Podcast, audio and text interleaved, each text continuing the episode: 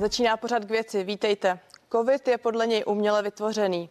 Někteří lidé si z viru udělali biznis a nastal takzvaný jarmark vakcín. Proč si to myslí a čím svá tvrzení obhajuje? Stále ještě bojujeme s pandemí a jak by ke covidu přistupoval? Imunolog Jaroslav Turánek bude mým dnešním hostem. Tak a já ještě doplním, že náš rozhovor za chvilku přeruší tisková konference českého a německého prezidenta. Tématem pořadu k věci ale zůstává covid a pandemie. Pane Turánku, vítám vás ve vysílání. Polovina populace je naočkovaná, velká část Dobrý lidí den. prodělala covid a pořád probíhá diskuze o hrozbě další vlny a nutných opatřeních. Co na to říkáte?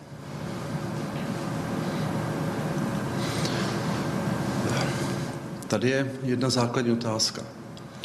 Tady proběhla vlna infekce COVID-19 a pořád se udávají jenom počty pozitivně testovaných. A ty se vydávají za, poč- za nakažené. Kolik u nás v podstatě bylo nakažených, skutečně nakažených a nemocných lidí, to se moc nedozvíte. Dneska jsem měl, poslouchal jsem rozhovor, četl jsem rozhovor s panem Duškem, třikrát se ho tam na to moderátorka ptala, třikrát jsem se nic nedozvěděl tak jsem si našel na stránkách Českého, Českého ústavu sociálního zabezpečení eh, statistiky a díval jsem se na, na nemocnost, která byla od roku 2015 až do roku 2021. Ta nemocnost v celkových číslech stoupala, tak jsem si říkal, asi se tam ten covid projevil. Pak se podíváte na kolonku, oni to mají pěkně roz, rozděleno všechno, a je to kolonka která se týká akutních infekcí dýchacích cest. A tam žádný zásadní dramatický nárůst nevidíte. Naopak třeba v roce 2019 tam bylo asi 673 tisíc případů v roce za první poletí. V roce 2020 jste na 391 tisících. Čili kde se schovávají, kde se schovávají ti nemocní? Pane Turánku, my tady asi v tuto chvíli nejsme od toho, abychom hodnotili způsob té statistiky. Vy jste měl pravděpodobně na mysli Ústav zdravotnických informací a statistiky a já tedy s dovolením použiju jeho čísla. Momentálně ten ústav momentálně eviduje zhruba 200 nakažených denně a hovoří o takzvaném reprodukčním číslu, které osciluje kolem té hranice e, jedna. Jak se v tom tedy podle vás máme orientovat a je to nějaký signál, že pandemie tady s námi je nebo končí? 200 nemocných. Dobře, a jak Zatím se v tom tedy máme zorientovat? Já, já... Desetkrát menší než v Dánsku třeba. Dobrá, no, jaký to tedy pro vás je signál? Já se ptám Oni... vás, jak se v tom můžeme zorientovat a co v tom čtete vy? Pro mě je signál, že to je na nějaké bazální hodnotě, že, ta, že je to na nějaké bazální hodnotě, je to 200 pozitivně diagnostikovaných, nikoli 200 nemocných lidí. Jo, to, je, to je zásadní a neustále o, o, nejste schopni ty lidi donutit, aby, aby řekli, to jsou pozitivně diagnostikovaní. Když uděláte to samé v chřipkové epidemii, co se nikdy nedělalo, tak tam budete mít těch lidí spoustu, kteří budou mít virus na sliznicích. To, znamená, to neznamená, že jsou nemocní. Dobře, takže vám se nelíbí ta terminologie. Těch asi pět milionů lidí? Rozumím tomu. Pojďme, pojďme tedy prosím dál. Ne, ta je špatná, ta je zavádějící Dobrá, odhledneme teď ano. od terminologie a pojďme se pokusit zhodnotit tu situaci. Epidemiolog Roman Primula dnes ráno uh, uvedl pro naši stanici, že současnou situaci zatím nelze považovat za výhru. Uh, naopak například biochemik Zdeněk Hostomský už by dávno ten stav pandemie ukončil. Pak jsou tady také názory, například pan imunolog Václav Hořejší už je také optimistický, že vlastně ta pandemie je pod kontrolou. Tak já se ptám vy, vás na to, jak vy celou tu situaci vnímáte. Máte tady 5 milionů lidí, kteří neonemocněli ani nebyli diagnostikovaní. To znamená, že mají dobrou mukozní imunitu. Pak je tady celá řada lidí, kteří jsou navakcinovaní a je tady celá řada lidí, kteří, kteří prošli tou, eh, tou infekcí. Čili tito lidé jsou víceméně rezistentní k té nemoci. Vidíme, že tady máme 200 zhruba denně lidí pozitivně, pozitivně testovaných. Tak kde je ta pandemie nebo epidemie? Epidemie se vyhlašuje, když je 1500 lidí nemocných na 100 000 obyvatel. Máme to tady? Nemáme. Pravda je, že ta, ta choroba, no obecně infekční choroby mají charakter e, řetězových reakcí, čili oni můžou velice rychle vyběhnout. Ale jak vypadá tedy, e, jak vypadá situace dneska mezi, mezi obyvateli, většina z nich je rezistentní k té nemoci. A pokud nepřijde nějaká mutace, tak říkat černá, která nepřijde, protože ten virus nemá mnoho stupňů volnosti, kam, kam se může posunout, Dobře, tak ta, já pane profesore, ta otázka mířila problémy. spíše do budoucna. Ministr zdravotnictví Adam Vojtěch před pár dny uvedl, že se stále bojí čtvrté vlny pandemie a že ta, mm, zkrátka ta eh, epidemie stále není za námi. Eh, jak, sdílíte vy tyto obavy? Epidemie za námi není ta, ten virus, je to respirační virus a žádná respirační, žádné respirační onemocnění virové nebylo vymíceno vakcínami. Jak se to bude, jak se bude chovat dál, při současném stavu si nemyslím, že se něco razantního stane. Uh, přesto mluví se tady... společnost už prošla tou vlnou docela silnou. Ano? Eh, já jsem chtěla doplnit, že i přesto, o čem teď tady hovoříme, hygiena zpřísnila podmínky. Mluví se o například delta mutaci, která v tuto chvíli je asi ta nejnakažlivější, eh, která podle různých odborníků ohrožuje společnost. Hygiena uvedla, že ten, kdo byl například v blízkosti nakaženého, by i přesto, že měl respirátor, musí do karantény. Ta karanténa byla prodloužena. Proč se tedy podle vás dělají tato opatření?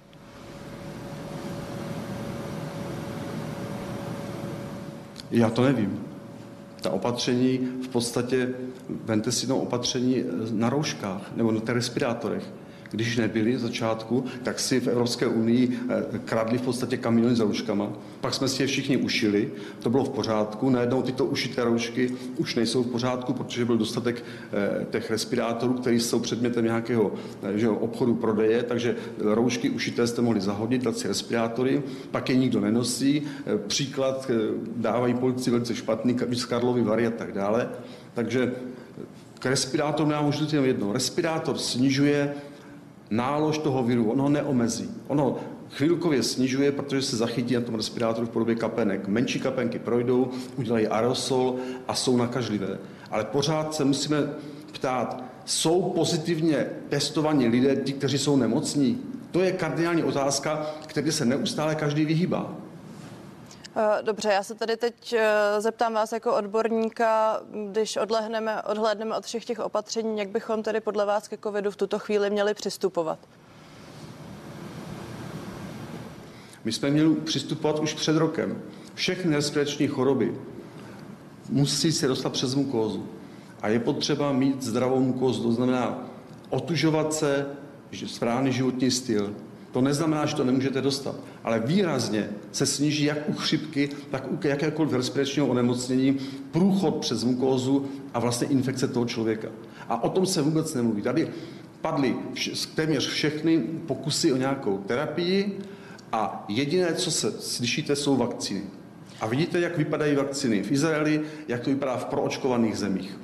Omlouvám se, si, eh, chcete mi tedy, omlouvám se, že vám skáču do řeči, chcete mi tedy říct, že jsme před rokem, před rokem a půl už tuto chvíli uh, se měli otužovat a zvolit zcela jinou cestu a že by tady nebylo v tuto chvíli 30 tisíc mrtvých na konta covidu?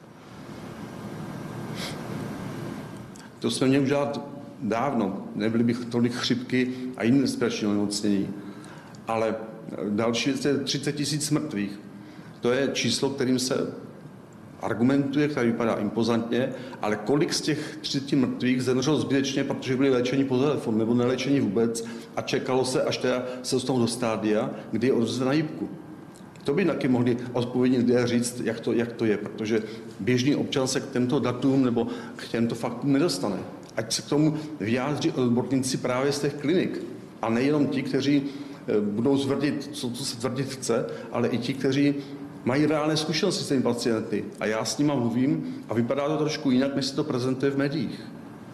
Dobře, pojďme tedy uh, přistoupit a vzít ty obecně platné argumenty. A sice, že COVID tady s námi je, je to vysoce nakažlivá respirační choroba, potýká se s ním celý svět zhruba ten rok a půl, o němž tady hovoříme. Teď se hovoří o čtvrté vlně pandemie. Jak tedy podle vás tuto chvíli máme ke covidu přistupovat?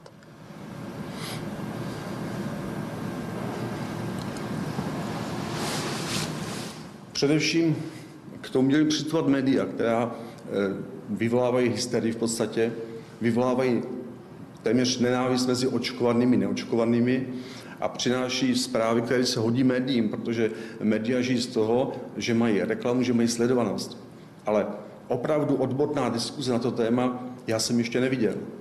Nepřipustí se tam odborníci, kteří mají jiný názor, a pořád dokola tam vlastně vystupují lidé, kteří vůbec Pane profesore, přesně tady si dovolím vás zastavit. Vy jste odborník, vy teď máte prostor prezentovat svůj názor, ale prosím na tu odbornou eh, část té diskuze. Já se ptám vás jako imunologa a vakcinologa, jak teď tedy eh, k tomuto viru přistupovat. Stále jste mi ještě neodpověděl. Dodržovat základní hygienická opatření, protože on se opravdu zřejmě šíří daleko eh, snadněji než ty předchozí varianty, ale je u něj větší smrtnost. Může to někdo doložit na číslech, že se zvyšuje smrtnost, nebo jenom se zvyšuje počet eh, nakažených, teda nakažených, pozitivně diagnostikovaných. To je, to, je, to je kardinální otázka a to, že bychom měli dodržovat základní hygienická pravidla a aspoň v těch, na těch místech, kde ten přenos hrozí, to je hromadná městská doprava, tak si vzít ten respirátor, i když to není stoprocentní, minimálně to sníží dávku, kterou dostanete nebo kterou někomu darujete. Tam, tam není o čem, o čem diskutovat a tady se neustále diskutuje respirátory, ano, ne. Respirátory tam, kde jsou potřeba, ne. A když někdo chodí Polse, a má respirátor ještě sportuje, tak to je úplná hloupost, tam nikoho nepotká, nikoho nenakazí. Ale v místech, kde nakazit můžete, tak si je vemte a dodržujte tyto, tyto pravidla a rozhodně se sníží ta, ná, ta nálož, kterou můžete dostat nebo někomu můžete dát. To, tam není o čem diskutovat. Říká imunolog Jaroslav Turánek, který je hostem dnešního pořadu k věci.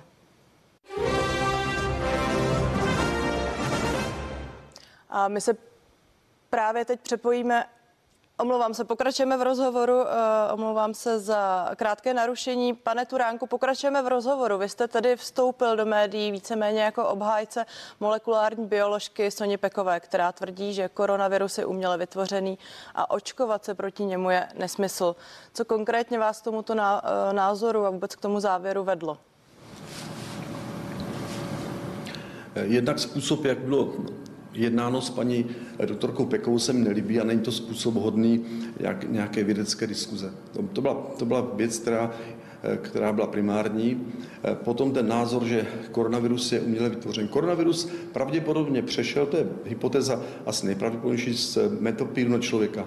Otázkou je, kdo byl prostředník. Zda to byl nějaký, nějaké zvíře, byl obviněn luskoun, pak byl obviněn cibetky, myslím hadi, všechno možné. A nebo jestli tím prostředníkem byly buňky ve výzkumném ústavu ve Wuhanu nebo někde jinde. Já jsem toho názoru také, že to byly ty buňky v tom, v tom, tým, v tom Wuhanu a že odtud se to dostalo. Proč se to odsud dostalo, to si můžete nahled, dohledat i na internetu. Francouzští odborníci, kteří tam byli, jasně říkali dávno ještě před vypuknutím, že ta eh, úroveň zabezpečení, úroveň eh, vzdělání toho personálu není na úrovni. To už bylo, to bylo známo už předtím. Pak tam rok nikoho nepustí, to znamená, že rok se uklízelo, aby za rok tam slavnostně pustili, eh, pustili eh, tu komisi VHO.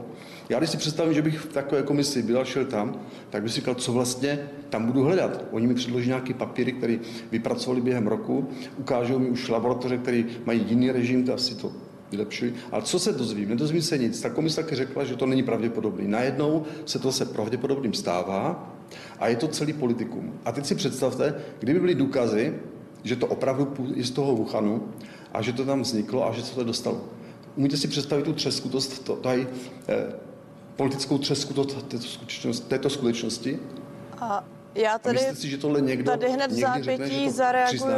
Vy sám říkáte, kdyby byly důkazy, půjčím si eh, jednu studii, která v minulých dnech oběhla média a to je od australského epidemiologa eh, Mejrovice Kace, který zkoumal a vlastně podrobil analýze celý ten rok eh, po vypuchnutí pandemie a podle něj není zatím žádný zvláštní důvod domnívat se, že byl covid vypěstovaný v laboratoři a že z laboratoři unikl. Tak mě zajímá, odkud vy máte taková důkazy, takové důkazy pro svá tvrzení? Ta, ty důkazy nemá nikdo. On nemá důkazy, že neunikl, nikdo nemá důkazy, že unikl. Jsou jenom indicie. Indicie je ta, že se tam s tím virem pracovalo, že cílem bylo, těch cílů bylo několik. Jednak studovali eh, funkcionalitu těch proteinů toho viru, jednak je museli kultivovat na lidských buňkách, adaptovat a jednak měli za cíl využít koronaviry jako vektorové vakcíny. To znamená, oni museli pracovat s lidským buňkem, museli to adaptovat, já už jsem o tom mluvil několikrát, a museli zajistit, pokud chtěli takovou vakcínu dělat, aby ta, eh, to, ta schopnost reprodukce toho viru byla vysoká, aby se to dalo technologicky využít. A tohle všechno ten virus má tak proč budu přemýšlet na tom, jestli to dotáhl Luskoun, když tady mám daleko pádnější eh, důvody si myslet, že to vzniklo v tom Wuhanu. Navíc si vzpomeňte, jak to tam probíhalo. Ty Číňani všechno, všechno tam eh, zatutlávali, lidi tam mizeli, kteří o tom mluvili.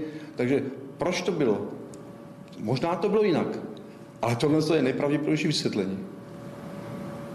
Eh, pane profesore, musíme se teď na chvíli omluvit a my se právě budeme přepojovat na tiskovou konferenci prezidenta Miloše Zemana a německého prezidenta Franka Waltera Steinmeiera. A právě se přepujeme na tiskovou konferenci německého a českého prezidenta po jejich společném setkání.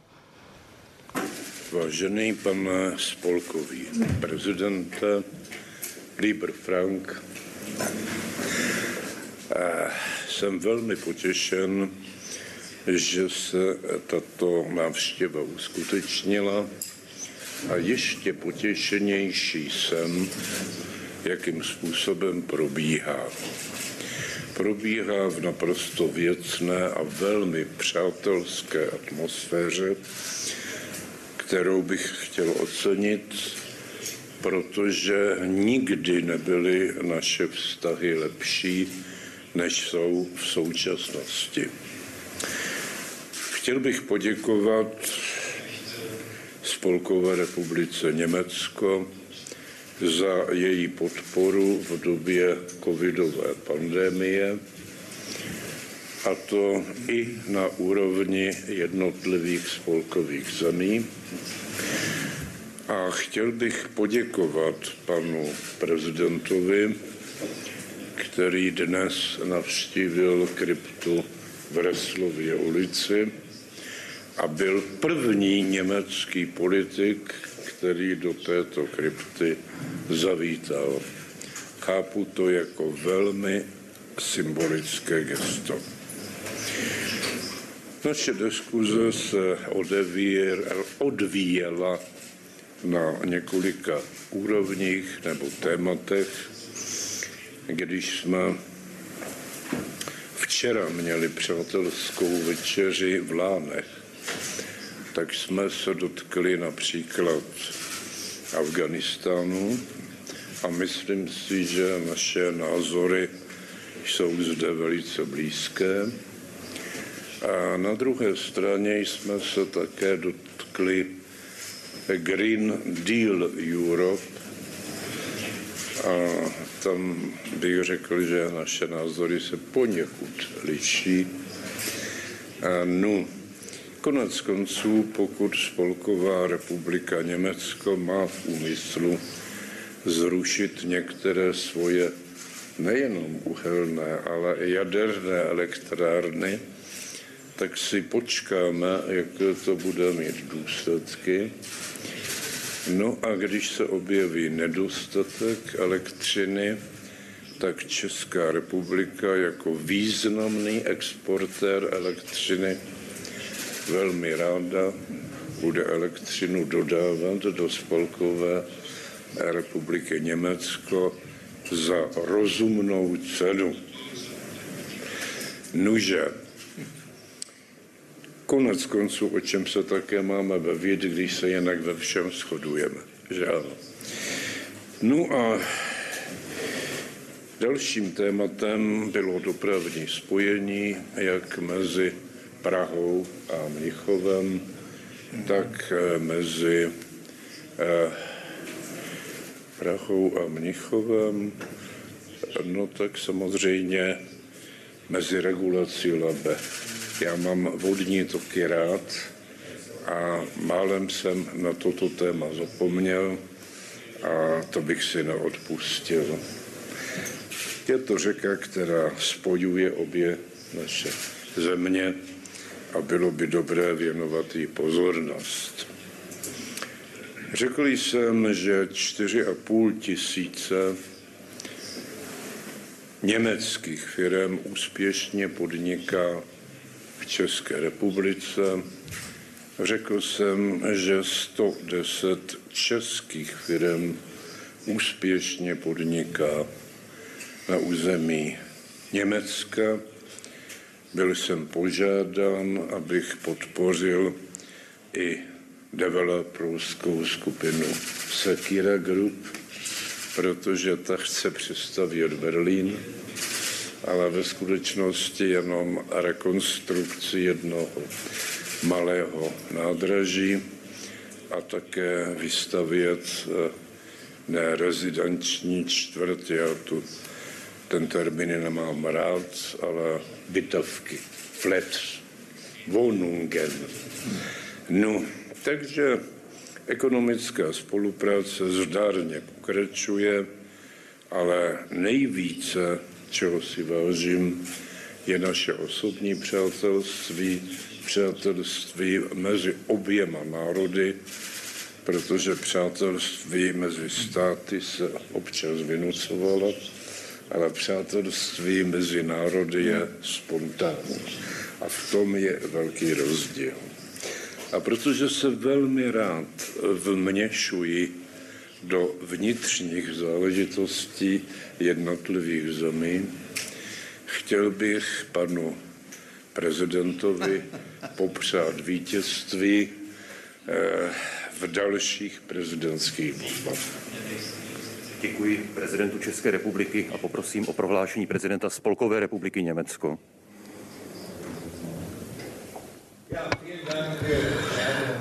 Děkuji mnohokrát, děkuji vážený kolego, pane prezidente, děkuji mnohokrát, milí Minuši, prosím zapnout mikrofon. A já jsem se opravdu na tuto návštěvu velmi těšil. My jsme se teď setkali po třetí eh, v době mého funkčního období jako eh, prezidenta. Bohužel jeho mikrofon je pořád ještě vypnutý.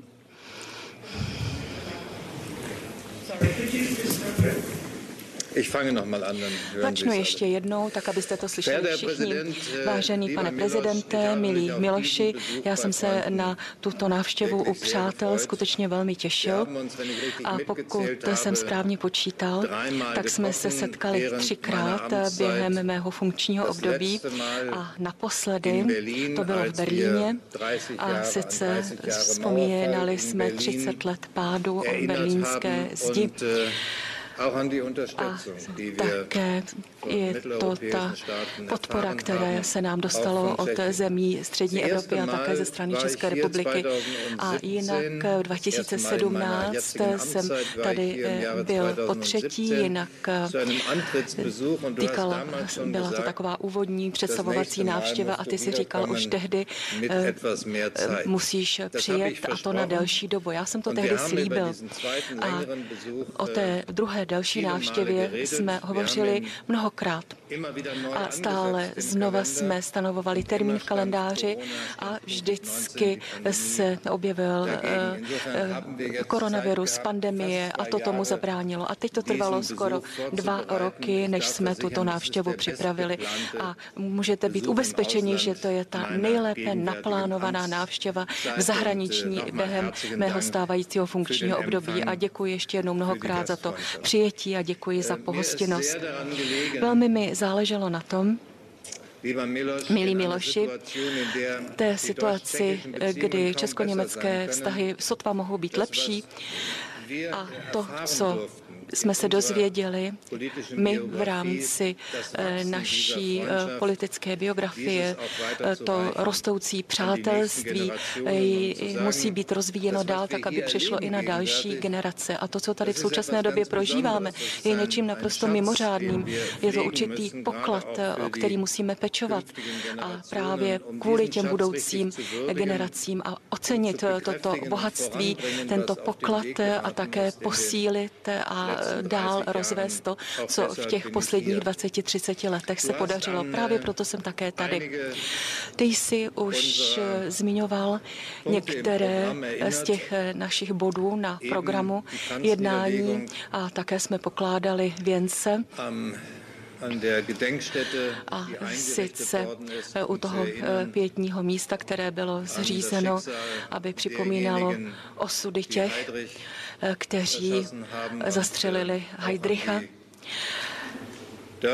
a také jsou to ta města, vesnice, vesnice, které posléze byly zničeny a ta spousta obětí v ruku v ruce s tím. A právě když si člověk uvědomí ty to obtížné dějiny, to, co nás mezi sebou navzájem spojuje, tak my se dnes můžeme radovat z toho, že to naše sousedství, partnerství, přátelství je, tak, má už takový pevný základ, že eh, se stalo, tak říkajíc, nezávislým na těch, kterých politických konstelacích na té či oné straně.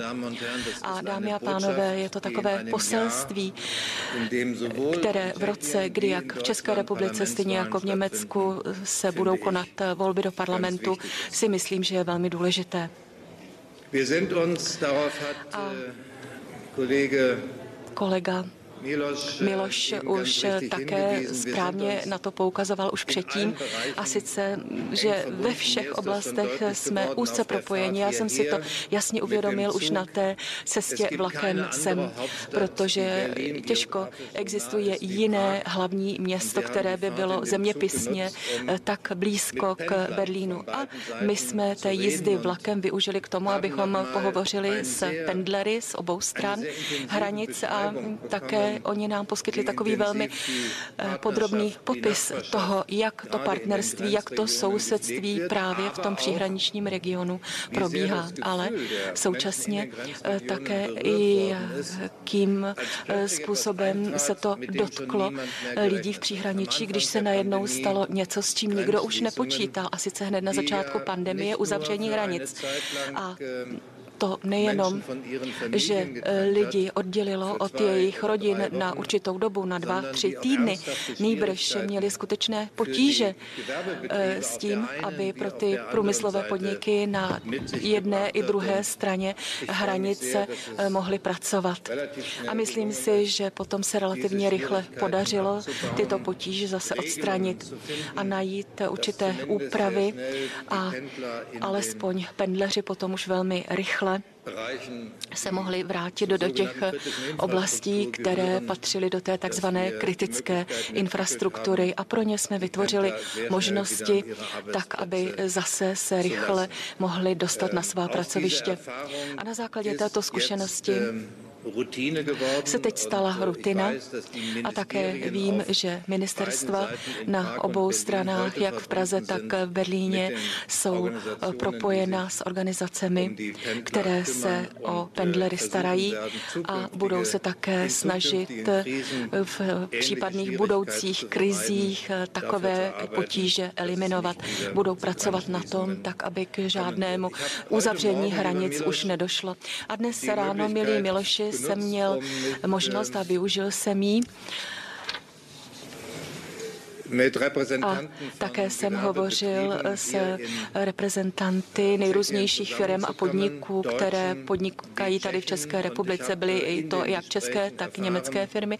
A během těch rozhovorů jsem se dozvěděl, jak obrovský velký zájem je o německé investice v Česku a zase jsem slyšel z druhé strany, jak velmi spokojeni jsou ti, kteří v České republice v minulosti investovali. Je to zkušenost, zkušenost, kterou ne všichni podobným způsobem udělali, jako my. To znamená, že ta eh, spolupráce přes hranice eh, vede k oboustranným výhodám a že tato zkušenost eh, také podporuje úzké sousedství a přátelství a myslím si, že právě tato zkušenost musí být předána dalším ostatním Evropanům, abychom jim ukázali, jak lze mezi sebou navzájem vycházet přátelsky. No a ta zkušenost s uzavřením hranic, a ta hospodářská spolupráce přes hranice, to nám ukázalo, jak v té sjednocené Evropě jsme všichni spojeni a včera večer při té soukromé večeři jsme Miloši hovořili o nejrůznějších konfliktech ve světě, o změnách politických, vojenských váh v celém světě. A myslím si, že nám oběma je jasné, že v tom měnícím se světě jako jednotlivé státy nemůžeme mít žádnou vlivnou a žádnou rozhodující roli. Nejbrž můžeme tu roli hrát pouze tehdy, když v Evropě si budeme zajedno, když do toho společně vložíme naše síly, síly do této Evropy, do této Evropské unie. A také včera večer jsme hovořili o tom, a to jste určitě také očekávali, a sice o stávající situaci v Afganistánu, Afganistánu tedy o té přesněji řečeno dramatické situaci v Afganistánu. Jsou to ty zprávy z Afganistánu, které dostáváme a v každém ohledu nás vedou k určitému vystřízlivění. A to platí pro všechny, platí to pak především pro ty, kteří v těch posledních 20 letech toho vojenského angažmá se zasazovali za lepší život lidí v Afganistánu a často přitom nasazovali svůj vlastní život a vlastní zdraví. Transatlantické vztahy včera večer v tom rozhovoru eh, se nás dotýkaly stejně jako vztahy s Čínou a také s Ruskem. Ruskem. A u všech těchto témat je na snadě, jak nutné je slaďování se, odsouhlasování si věcí mezi sousedy, jak nutné to je také celkově v rámci celé Evropské unie a všude, kde to jde, také společně s našimi transatlantickými partnery. A hovoříme, a určitě jste si toho všimli, že spolu hovoříme přátelsky, je to naplněno důvěrou a platí to také pro ty otázky, pro které ještě nemáme nalezena žádná řešení, kde budeme další řešení hledat. A máme před sebou rok 2022, kdy Česká republika se ujme předsednictví v rámci Rady EU. A jsem si jistý, že Česká republika během tohoto předsednictví EU přijde s novými impulzy a také z německé strany chceme, milí Miloši, vaše předsednictví, jak jen to bude eh, možné také podporovat. No a na závěr eh, dovol poděkovat osobně tobě. Děkuji srdečně za tvůj osobní příspěvek, který přinášíš po tolik let a týká se to česko-německých vztahů. Bez tvého příspěvku tento vztah by, a to jsem si jistý, vypadal jinak. Děkuji mnohokrát. Německu děkuji prezidentu České republiky, dámy a tak to byla aktuální tisková konference českého prezidenta Miloše Zemana a německého prezidenta Franka Waltera Steinmeiera a my se tuto chvíli přesouváme zpátky. Oba prezidenti si pochvalovali například ekonomickou spolupráci. Obou zemí eh, pochvalovali si také vzájemné přátelství. Mimo jiné zaznělo, eh, že už nesmí dojít k žádnému uzavření hranic a to ani pro pendlery. Prezident, český prezident Miloš Zeman také eh, znovu popřál vítězství německému prezidentovi v příštích volbách. Zbytek pro vás chrneme v následující zpravodaj zpravodajské relaci. Tak a mě už teď zbývá se rozloučit eh, také v našem pořadu k věci a poděkovat, imunologu panu Turánkovi, panu profesoru Turánkovi. Děkuji, že jste se dívali. Přeji pěkný den.